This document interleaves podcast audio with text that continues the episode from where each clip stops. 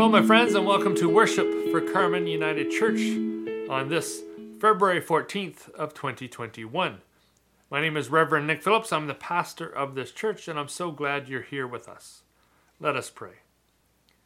Lord God, on this day of St. Valentine's Day, this day of love and peace and hope, Lord, we pray that this love, your love, your abundant love for all of us, will just envelop us by the power of your Holy Spirit, that we may feel your presence, your loving guidance, and your calming hand in our lives this day as we worship you. We pray in Jesus' name. Amen.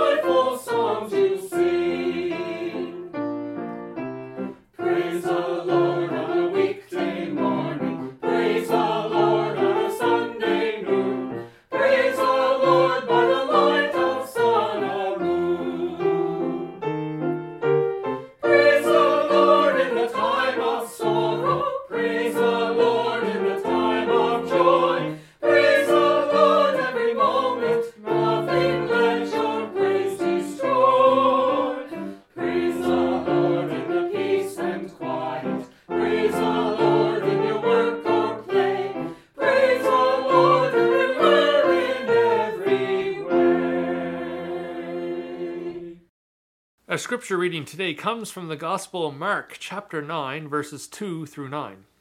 And they read And after six days, Jesus took with him Peter and James and John, and led them up a high mountain by themselves. And he was transfigured before them, and his clothes became radiant, intensely white, as no one on earth could bleach them. And there appeared to them Elijah with Moses, and they were talking to Jesus. And Peter said to Jesus, Rabbi, it is good we are here. Let us make three tents, one for you, and one for Moses, and one for Elijah. For he did not know what to say, for they were terrified. And a cloud overshadowed them, and a voice came out of the cloud This is my son, this is my beloved son. Listen to him. And suddenly, looking around, they no longer saw anyone with them but Jesus. And as they were coming down the mountain, he charged them to tell no one what they had seen until the Son of Man had risen from the dead. The word of the Lord. Thanks be to God. Let us pray. Lord Jesus, you are the way and the truth and the life, and we everything we do, we seek to gain, to learn, to follow you. So, Lord, be with us as we gather around your word this day. May the words of my mouth and the meditation of all our hearts be acceptable in your sight, you who are our rock, our strength, and our Redeemer. Amen. We like going for hikes. We'd like to go a lot more often than we do, but when we do go, we love a good hike. A few weeks ago, when there was still when there was no snow on the ground in Sydney Mines, Bev and I went to explore a new place we haven't been to before. We drove out to the East East Bay Trail. As we parked at the trailhead, it became apparently clear we may not have been dressed appropriately. We were we were wearing our warm clothes, we had our gloves and our toques. That wasn't the problem. The problem was our footwear. we were wearing our usual walking sneakers. And when we get out of the, uh, got out of the car, we saw snow and ice on the trail. So as we started, we wondered how many times we might fall. What would we break when we did fall? In the end, we did manage to complete the hike and we didn't fall. It's a nice trail through the woods, and we'll probably look to go back when there's no snow on the ground to see what the forest has to offer, maybe in the summer or fall seasons. Part of the fun of hiking is, is seeing new places, experiencing new views, new scenery. I remember our first hike up Franey Mountain in Ingonish, a long, somewhat challenging climb up the side of a mountain. But when you get to the top, all the exhaustion is forgotten because the view is spectacular. You just want to sit there all day, staring out at the Clyburn Valley and, and out into the ocean. It's kind of the same when you hike the Skyline Trail, although not quite as a challenging hike. You just you get out there to the end, overlooking the ocean, you just want to sit there for hours. There are so many great hikes in Cape Breton, so many great views. Uh, we as a family, we've only just managed to explore a small percentage of them. Now, maybe you're not a hiker. Maybe there are other places or other things that give you that same feeling. I often notice when I'm driving down Shore Road the cars that park along the various parking spots along the way, where you see people just kind of sitting there looking out over the water, over the harbor. Maybe they're having a bit of lunch or or just getting out of the house for a bit. There's just something about the, the power and the beauty of nature that mesmerizes us. Well, today we read from the Gospel of Mark where Jesus was going on a hike with Peter, James, and John. Jesus invites them to hike up a large mountain, and no doubt the disciples are looking forward to the beautiful view of the countryside that will just unfold below them as they're hiking to the top of the mountain. But instead of being mesmerized by the view, something else captures their attention. Jesus is transfigured before them. His clothes glow with a, with a blinding brilliance, a blinding white no one has ever seen before. Mark tells us that there's no bleach on this entire planet that could get his clothes this intently white. And then we read that Moses and Elijah appear with Jesus. And the inclusion of these two is quite significant. And we'll look at that in a moment. Peter responds to this incredible scene by just asking, what can they possibly do? Should they put up tents? Will, will they be staying there a while? Mark tells us he says these things because he, because he and the others are terrified. The language used tells us they are afraid for their lives, but yet they are somehow strangely drawn to stay. They, they can't leave. They are terrified, yet they want to stay. What a strange feeling that must have been for them. Now, sometimes we look at the story of the radiance of Jesus and we, we, we, we call it that he's been transformed. And I know I've done this in the past. But he's not actually being transformed.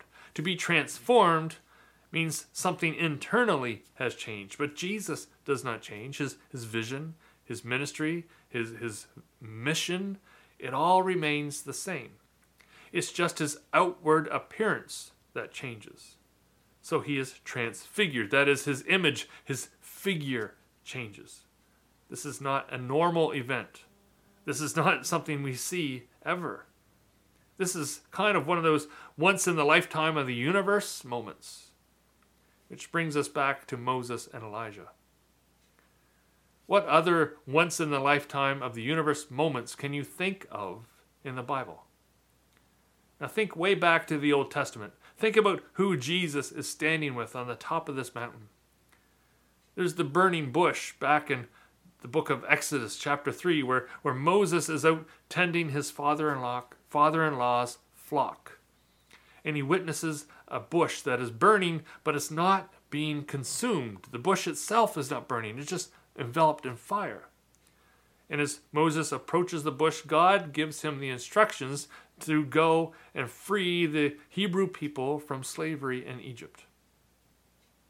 When we think of Elijah, we think of uh, 1 Kings chapter 18, and we read of how the prophet Elijah is confronted and challenged by the Baals and the, and the challenge of which God to follow, the God of Baal or the God of the Israelites to compare the gods, they, they lay out two bull, bulls to be sacrificed. And the challenge is to call upon your God to bring the fire to consume them. So the Baals, they set up their offering to their God, they cry out and cry out and cry out, but no fire comes. Well, then it's Elijah's turn. He builds the altar to God, he places the wood around the bowl, then he orders it all to be drenched with water to the point where the water fills a little trench that is around the altar. There's so much water, it overflows onto the ground. Then Elijah, he praises God and asks God to give him a sign, to give them all a sign that he is the one true God. And then the wood catches fire and is consumed, and it consumes the wood, the bull, and the offering. When the people witness this, they fall on their faces, crying out, the Lord, He is God. The Lord, He is God. So, by bringing in Moses and bringing in Elijah, they are representing two other once in the lifetime of the universe events. And together they are with Jesus on the top of this mountain.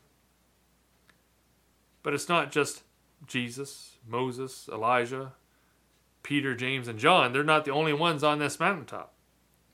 A cloud closes in and there is another voice. And this voice says, This is my beloved Son, listen to him. This is God. God makes his presence known. Those words, this is my beloved Son, we've, we've heard something like this before, haven't we? Think back to Mark chapter 1. When Jesus is baptized, there's another heavenly voice that speaks. It says, You are my beloved Son both times the voice are, is acknowledgement from our God in heaven that Jesus is his precious Son. And then after the cloud speaks on the top of the mountain, it disperses, and suddenly there's just four of them again Jesus and the three disciples. They make their way back down the mountain to rejoin with the others. And as they descend, Jesus tells them to tell no one of what they had seen until he returns from the dead. Again, with the secrecy. Jesus is order them not to speak of it. We, we've seen it the last few weeks. As we read from Mark, Jesus clearly doesn't want the attention. Jesus does not want to be a celebrity pastor. And with good reason. Over the last few months, there have been a number of accusations towards a well known and sought after international Christian speaker by the name of Ravi Zacharias, who, who passed away last year. The accusations first started to emerge in 2017 from a Canadian woman. She accused Ravi of entering into and manipulating an inappropriate relationship with her, an accusation he vehemently denied he and his international ministry, with millions of dollars behind it, dragged this woman's name through the mud and destroyed her life, and the life of her husband and her children. There were also accusations about the valid validity of other credentials he claimed to have academically. You know, he claimed to have prestigious positions in universities. He, pre- he proclaimed to have doctoral awards, none of which could be proven. Then came more inappropriate accusa- accusations of more inappropriate actions with the female employees of the massage parlors he owned and frequented. All again, all of these accusations were denied. That is until this week. This week, the results of an independent investigation paid for by the ministry he founded were made public every accusation of inappropriate and predatory sexual behavior by this internationally recognized Christian celebrity was found to be true. even the Canadian woman's whose life and reputation he destroyed. And he silenced her with a non disclosure agreement as part of a settlement out of court. An agreement still held over her today, even as Ravi trashed her name years ago, breaking his side of the agreement within months of signing the papers. Ravi Zacharias is, is but one example of many so called Christian leaders I could name who rose to fame in the world and then spectacularly failed with temptation to sin. The reason Jesus asked those around him to be silent is a different example than this. Jesus needed space to do his work. He needed a certain amount of anonymity to walk the streets and, and do that face to face, household to household ministry he was so good at by healing and teaching those he came in contact with. And it was also to hold off those who would later seek to end his life before it was time. If Jesus, maybe if Jesus had risen to fame too early in his ministry, he would have not likely lasted the three years. And we may not have seen or been able to read about all that he did. And we today can learn from this. Jesus, in not seeking fame for his amazing work, shows what we can, what can happen if we humble ourselves and let God show us the way. If we fall for the temptation of power and honor and wealth, well, that re- rarely works out in our favor, and certainly not with God's favor. We still aren't sure exactly how many lives and reputations that Ravi destroyed. Those investigations continue as more women uh, are brave enough to come forward. But also, what damage has he caused the church by his actions? He told women to be silent lest they destroy the church and his reputation. And this week, or ironically, his ministry likely comes crashing down, and with it, a certain amount of trust in the church God has built. Now, I know there's a certain amount of temptation within all of us to sin. I know what I struggle with, and maybe you have your own struggles. But we cannot let those struggles destroy, whether it be ourselves, others, or the reputation of the church. We must confess our struggles daily if that's what it takes to keep ourselves humble before God, to keep ourselves open to His teaching, His guidance, and His direction in our lives. On Friday morning, I listened, listened to a video put forward by one of the victims of Ravi Zacharias. Uh, I was filled with rage with what he did to this woman and her family. This is not God's way. Fame, fortune, sexual exploitation, these are not God's ways. But it seems to be the way of the world. And if we seek the ways of the world, even if we think we're representing God, we are setting ourselves up for failure. Jesus literally shone like a lighthouse on the top of a mountain, and he still demanded that no one speak of it. We must follow in his way. His way of being a humble servant, a healer of hearts, a healer of bodies, a teacher of the good news, a bringer of hope. And to be able to do these things as he has done them requires us to submit to his authority. His authority as in our lives as Lord and Savior.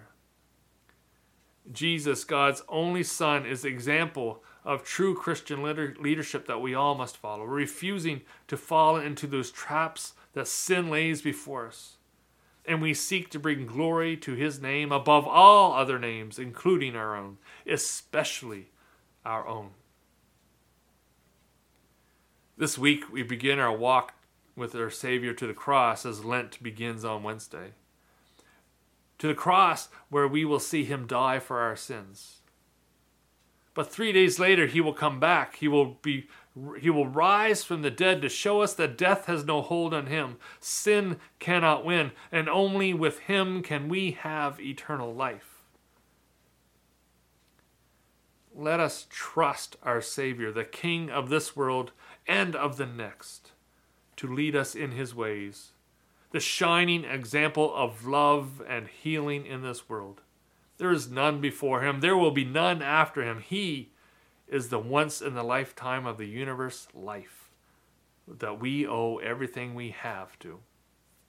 So let us humbly follow and serve in his name.